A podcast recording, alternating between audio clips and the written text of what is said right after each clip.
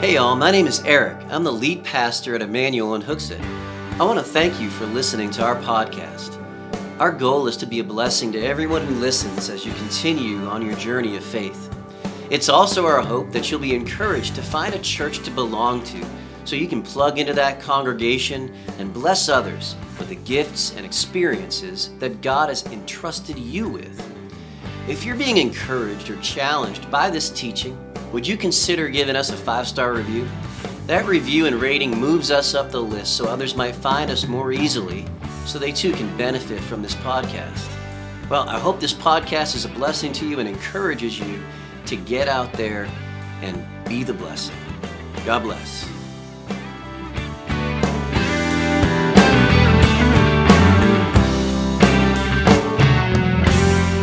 We're going to start a series on It's Personal.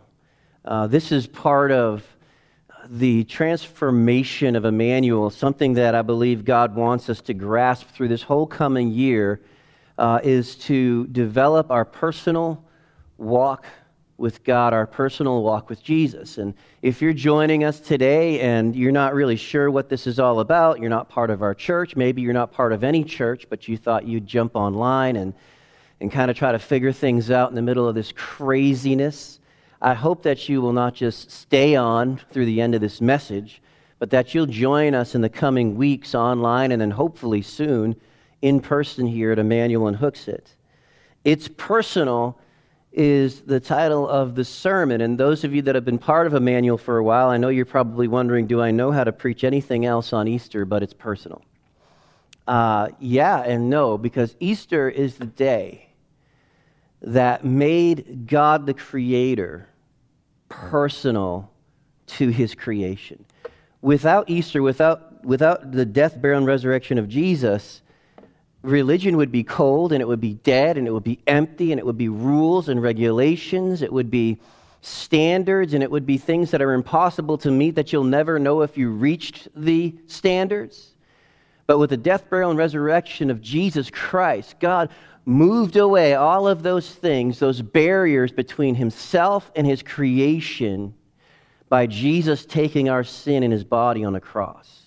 And then by rising from the dead, we can now have this personal connection with God that previously really wasn't possible for all people. And so I want to say this the resurrection of Jesus provides us with real hope today. Hope that is not in, a, in an impersonal religion, Hope that's not in a series of rules and regulations that you must follow, but hope that's found in a relationship with Jesus and a relationship that is intensely personal. If I, were to, if I were to tell you what is one of my favorite things about being a Christian, being a believer, at the top of the list would have to be my sins are forgiven. My shame is removed and my guilt has been taken care of. Uh, but really, because of that, what has to be even higher than that is that I can have a personal relationship with the creator of the universe. I can have a personal relationship with Jesus. Um, and the removing of my sins, even though it's absolutely vital and it gives me great relief, it's what that removing of my sin and my shame and my guilt provides me with. Not just a home in heaven, and I'm excited about that one day. Not just a home in eternity with God, not just an escape from hell and the punishment of my sin, but it provides me with a personal relationship where I can walk with Jesus in a very real and poignant way today. I don't have to wait until I cross death's threshold to enjoy the presence of God. And this is what is so transformative and what I believe will transform your life and transform our church that will make us far more dynamic than we've ever been is that if every member of Emmanuel and every one of you online will be able to grasp this truth and then maintain it, it's absolutely mind blowing what God can do through you and in you. It's the joy of your salvation. It's, it's what Peter refers to as joy unspeakable and full of glory. It's that inexpressible joy, and that comes from that personal walk with Jesus. In John chapter 20, if you turn there, John chapter 20, we're going to start reading in verse number 11. And, and this, is, this is one of my most favorite scenes in all of the New Testament is the phrase that's on my screen now and perhaps on your screen down in one of the corners. Jesus said to her, Mary. Let's begin reading in verse 11. But Mary stood outside the tomb weeping.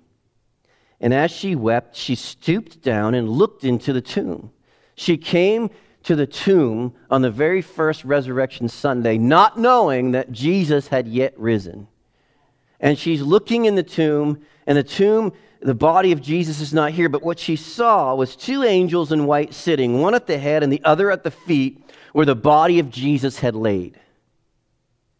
And they said to her, Woman, why are you weeping? And she said to them, Because they've taken away my Lord, and I do not know where they have laid him. Now, when she said this, she turned around and saw Jesus standing there, but she did not know that it was Jesus. I don't know why she didn't know. I think he was hiding it from her. Have you ever, have you ever um, ha- done a surprise party for someone? Anybody? Anybody in the room here?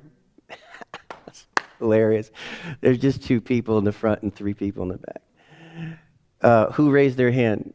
Did Don? Donna's like, yeah. This is what I imagine as Jesus kind of hid himself, his, his visage from her so she didn't recognize him, just so he could surprise her. You know what I'm saying? Just so he could just, man, lift her spirits. Why are you weeping? And she said, Because they've taken away my Lord, and I don't know where they've laid him. Now, when she said this, she turned around and saw Jesus standing there and did not know it was Jesus. And, and Jesus said to her, Woman, why are you weeping? Whom are you seeking? And she, supposing him to be the gardener, said to him, Sir, if you've carried him away, tell me where you've laid him, and I will take him away. And this is how he reveals himself to her.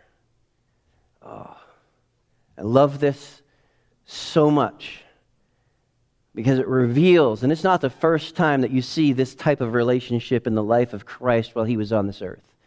But it's the kind of relationship that you can have with him this morning and for the rest of your life. He looked at her and he said to her, Mary.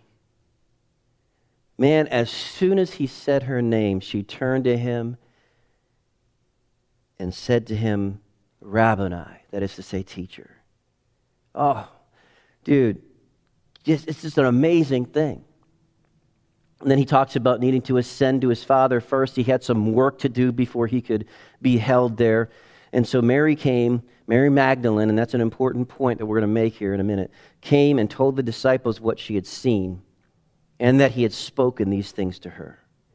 So powerful, so important, um, so really almost magical in a, in a real sense is this moment where, where Mary meets the resurrected Jesus.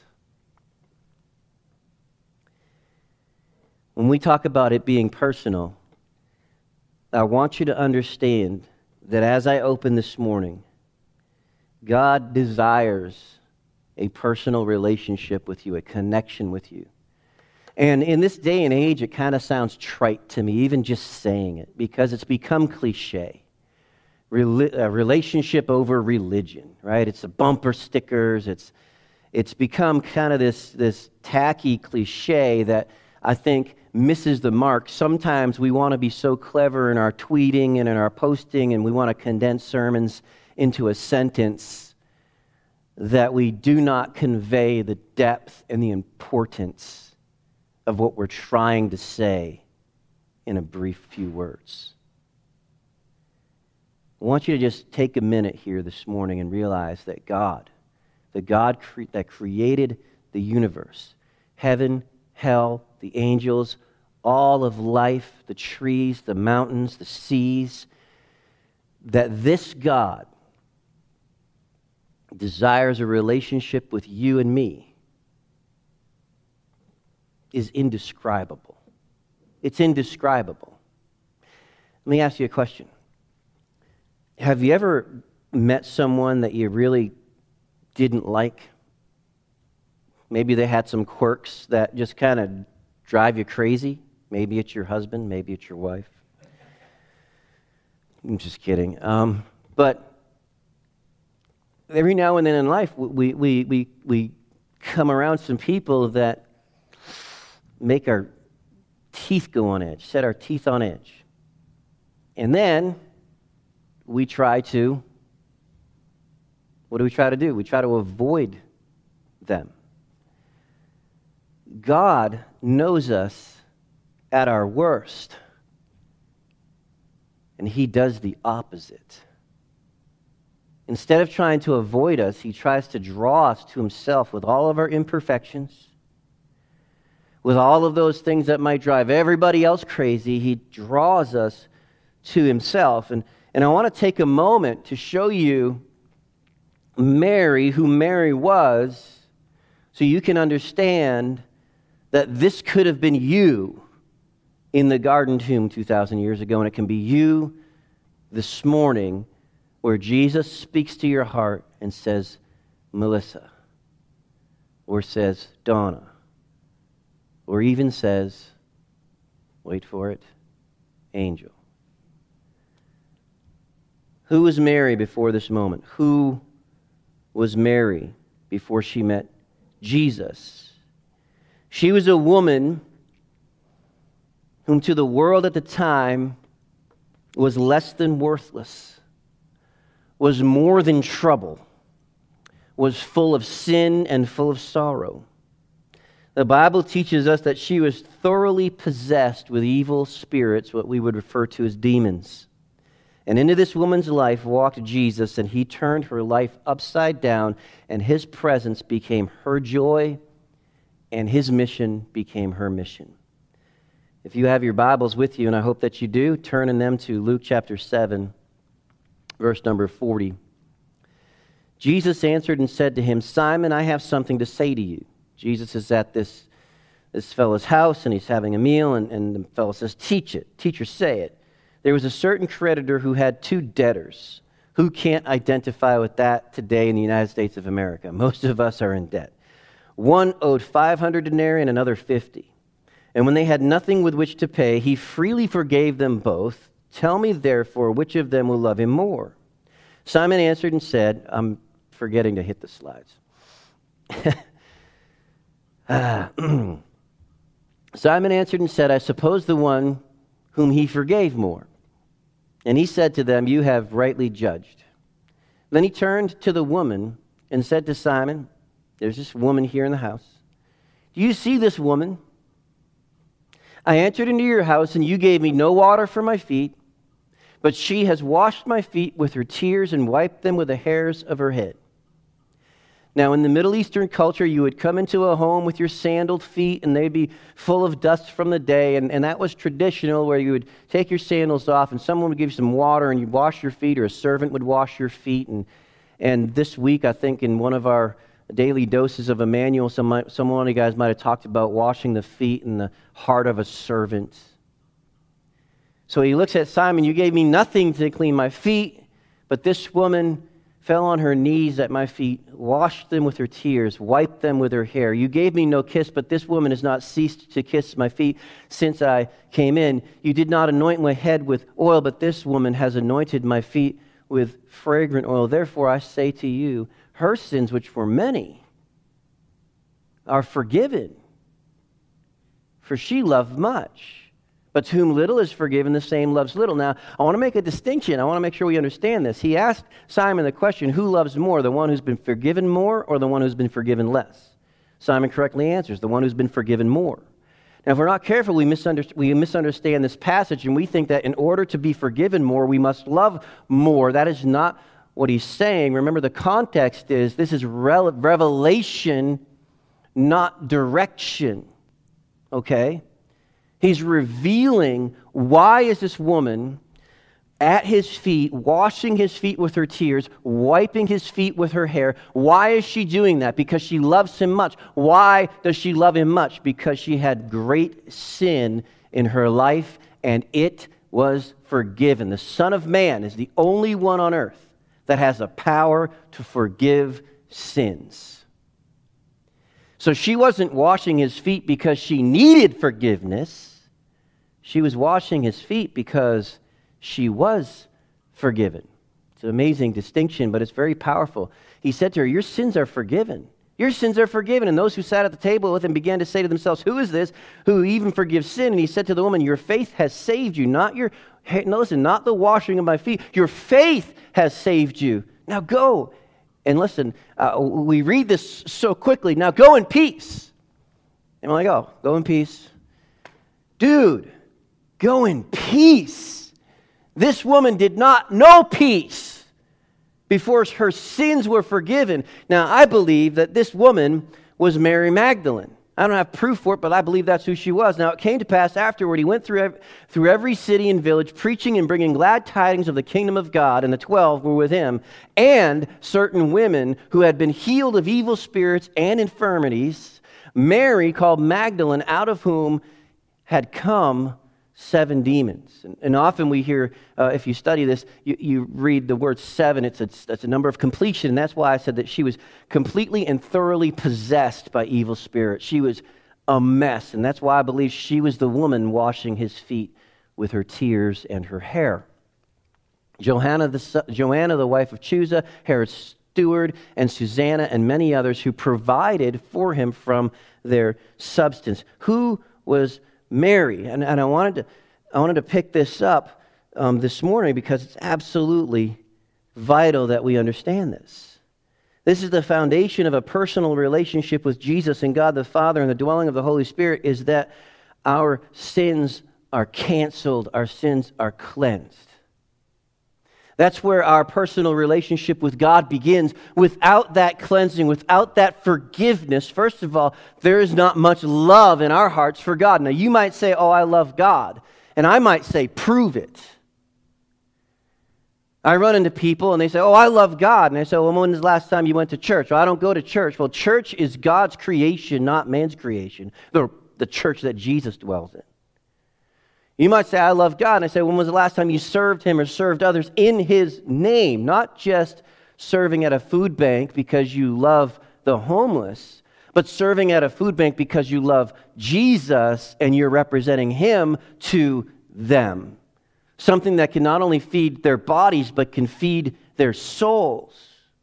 People say, Oh, I love God. But again, I would ask you, prove it. But when you have had your sins forgiven, you have experienced the highest form of love from God. And that love flows into you, and then it can flow out of you toward others and toward God. To whom much is forgiven, loves much. It's revelation. Do you love much? Maybe you don't love God much because you haven't yet understood and really experienced the forgiveness of your sin. Maybe you're someone that says, ah, I don't really feel like I have that much sin to forgive, be forgiven. And that, if you're looking at your screens or you're following along with the notes, is a twofold problem. It's, it's a twofold issue that we have. One is, one is that we don't think we're that bad. It's part of our problems. We don't think we're that bad. The other problem is we think we're too bad. Both are terrible issues. Whether you think you're too bad for God to forgive or whether you don't think you're that bad, why would He need to? Both of those issues will keep you from a personal walk and a personal relationship with Jesus, with God the Father, and the indwelling of the Holy Spirit. Both sides of that coin reject the death, burial, and resurrection of Jesus and the need for it. One is self righteous and one is doubt. Let's take a look. Why is this a twofold problem? We're going to go to Revelation. We're going to find out a little bit about heaven this morning, a little bit about eternity with God. The city had no need, this is New Jerusalem in heaven, had no need of the sun or the moon to shine in it, for the glory of God illuminated and the, illuminated it, and the Lamb is its light. And the nation of those who are saved those who have trusted Jesus as their Savior shall walk in its light, and the kings of earth shall bring their glory and honor into it. The earth's going to be remade without the curse. It's going to be beautiful. It's going to be amazing. Its gates shall not be shut at all by day. There shall be no night there. and they shall bring their glory and honor of the nations into it. But there shall by no means enter into it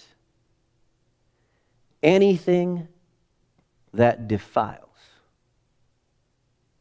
causes an abomination, or a lie, but only those who are written in the Lamb's book of life. The twofold problem are travesties of deception. See, the enemy does not want us to think that it is possible for us to be certain of a home in heaven and a relationship with God that is vital and personal. The enemy doesn't want that. He wants you to stay lost in your sin, either a sin of self righteousness, I'm not too bad, or the sin of doubt, I'm too bad. Well, the Bible teaches us that nothing that defiles can enter in to the city of God.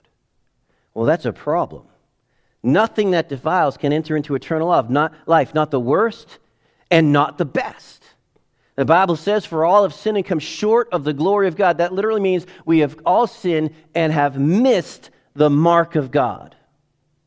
Now, you might say, Oh, I tried my best to keep the commandments. I don't steal, I don't lie, I'm not an adulterer, and I don't think I've killed anybody. Then you start getting into that, I don't covet, really? Because that's probably one of the greatest sins in the United States of America is keeping up with the Joneses. I don't covet. But the reality is, the law is not the only perfect standard that God establishes. The perfect standard of God is the person of Jesus Christ. He is the measure by which all men will be judged. Now, that's a problem because I don't even come close to that perfect standard of Jesus.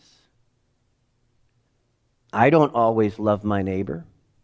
Heck, I don't even think I always love my wife or my kids.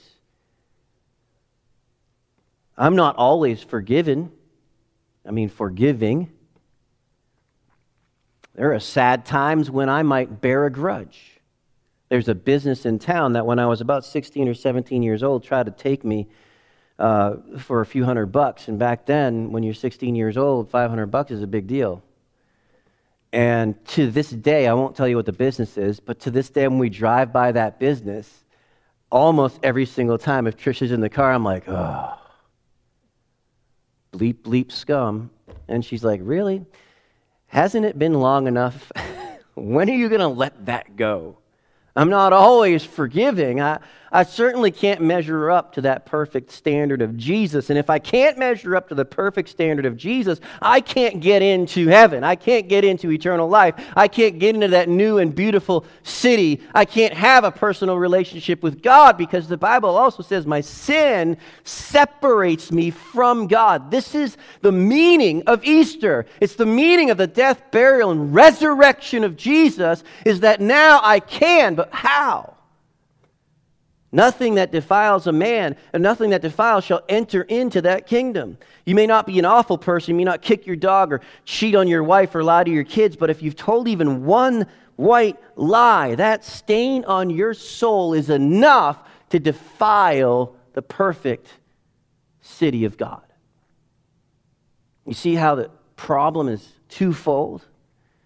If you think you're so good, you will never reach out for the gift that God has prepared for you. And likewise, if you think you're too bad, you might too, be too afraid to reach out for that gift because you might not feel worthy. Well, the reality is, no one is worthy, and that's why it's free.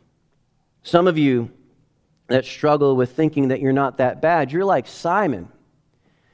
When Jesus was talking to Simon, it was sort of a little, uh, a little subtle jab at Simon. He that's forgiven of much loves much. He that's forgiven of little loves little. And Simon, you have done nothing for me since I entered this house. Simon didn't really think he had anything to deal with in his own life. Simon didn't have faith in the Holy One of God.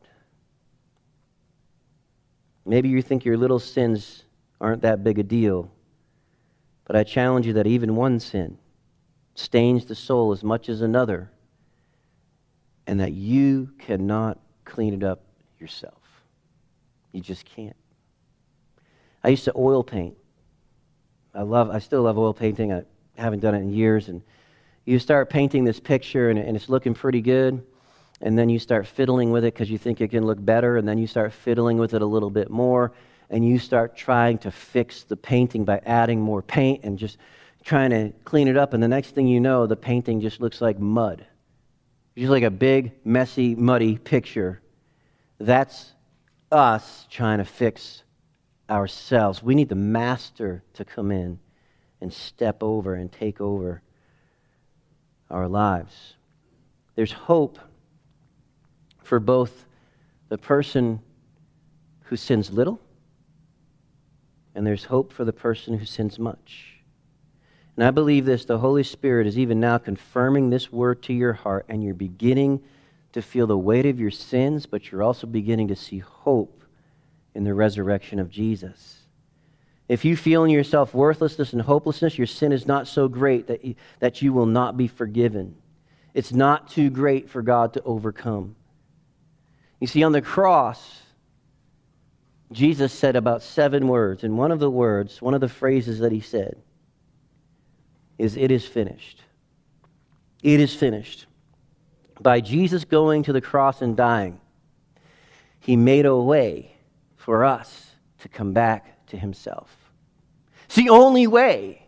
He said, I'm the way, the truth, and the life. No man comes into the Father but by me. I and my Father are one. The only way back to God, the only way to have the smallest sins in our lives washed away and the darkest sins in our, uh, in our lives cleansed away, the only way is to come through Jesus. He is the perfect standard. We must somehow exchange His life for ours. We must receive His perfection. His righteousness must cover our imperfection and our, our unrighteousness. And the way He did that was He died on the cross to pay the penalty for our sins. In the person of the Son, God came to earth, suffered, and died for the sins of His creation so that He could wash away the smallest sin and the deepest stain. This is why Jesus died. It was extreme. I want you to think about it. It was extreme. And it had to be. The only way to cleanse the sins of the, uh, the sins of the world was an extreme measure of the cross. On the cross, he hung there, and he felt the weight of the world on his shoulders the weight of everyone's sin, your tiny little lie that you don't think is a big deal, was a weight on the shoulders of Jesus Christ as he hung on that cross. Those of you that don't think you're that bad, whatever badness you have, was a weight on the shoulders of Jesus Christ. He hung there and he paid the penalty, he paid that eternal fine for your sin. And those of you that might be more on the other end of the spectrum, I'm so bad, I'm too bad, I'm not worth it. Listen, man, to you I say this Jesus loves you. He loves you. He, he would have died if it was just for you.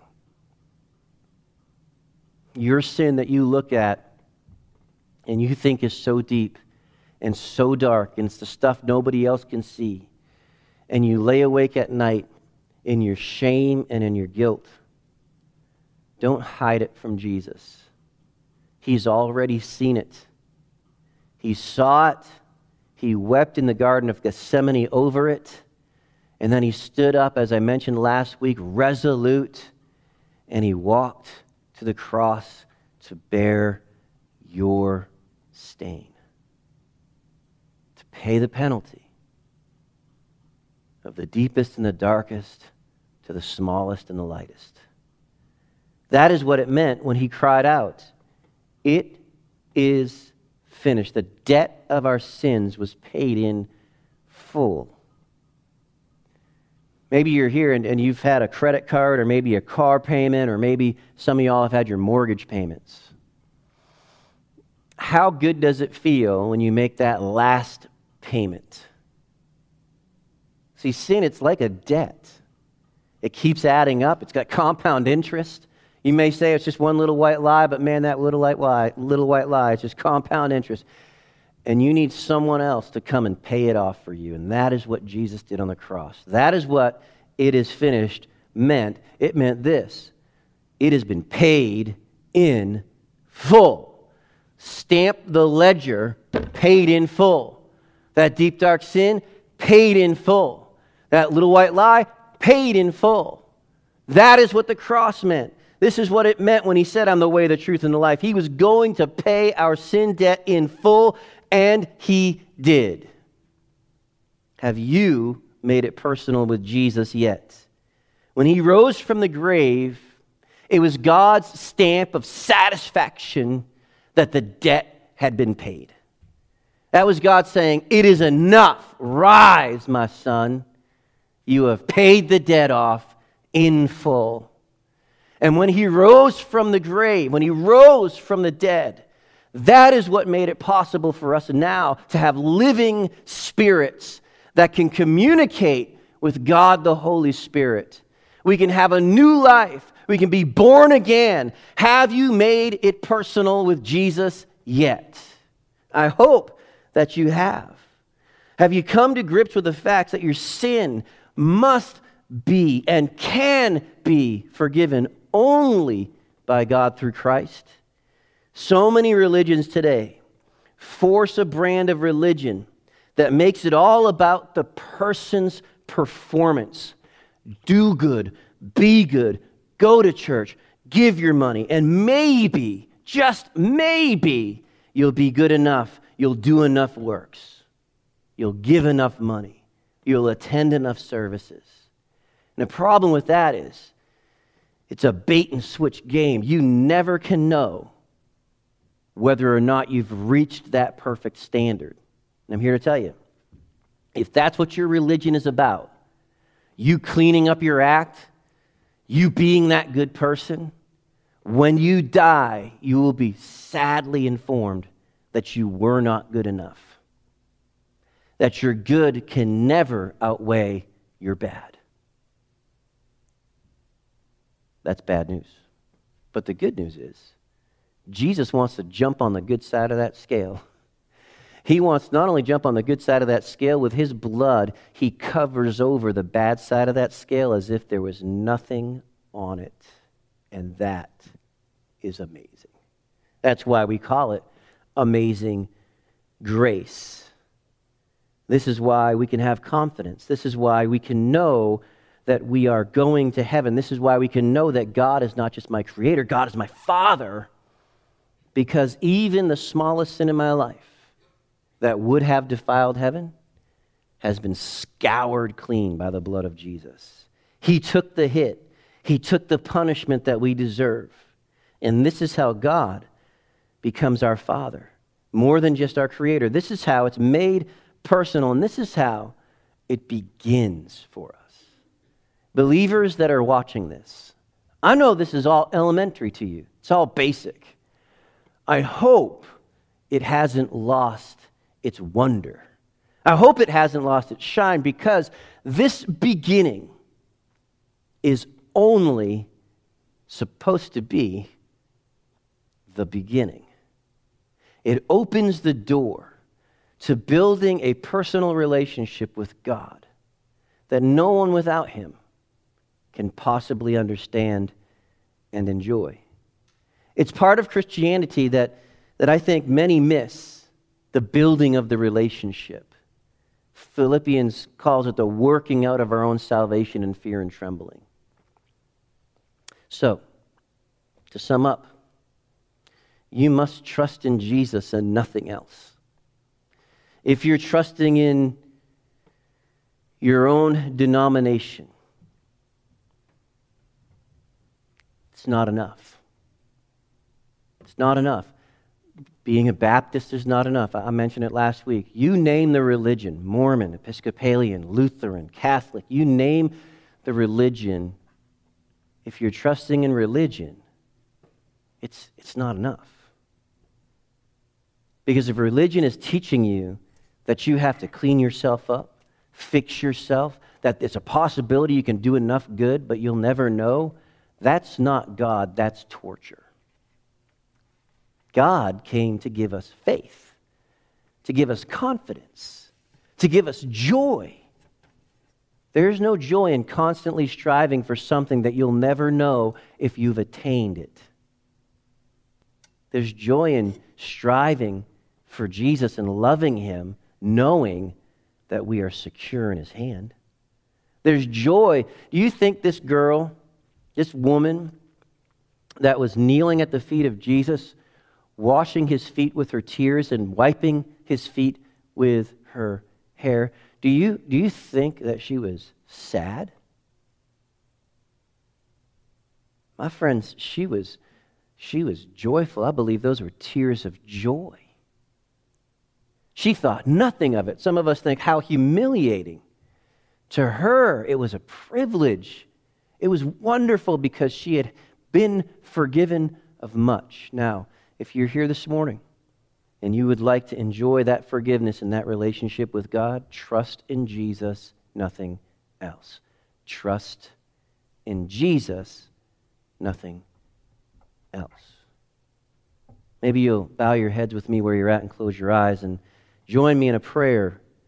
If you would like Jesus to be your Savior this morning, and you want to know for certain that your sins are forgiven, the smallest to the greatest, would you turn to Jesus in your heart right now? First of all, you have to understand whether I've sinned little or whether I've sinned much, I have not reached the perfect standard of Christ. And because of that, if I were allowed to walk into that city of God, I would defile it. And so God cannot allow that.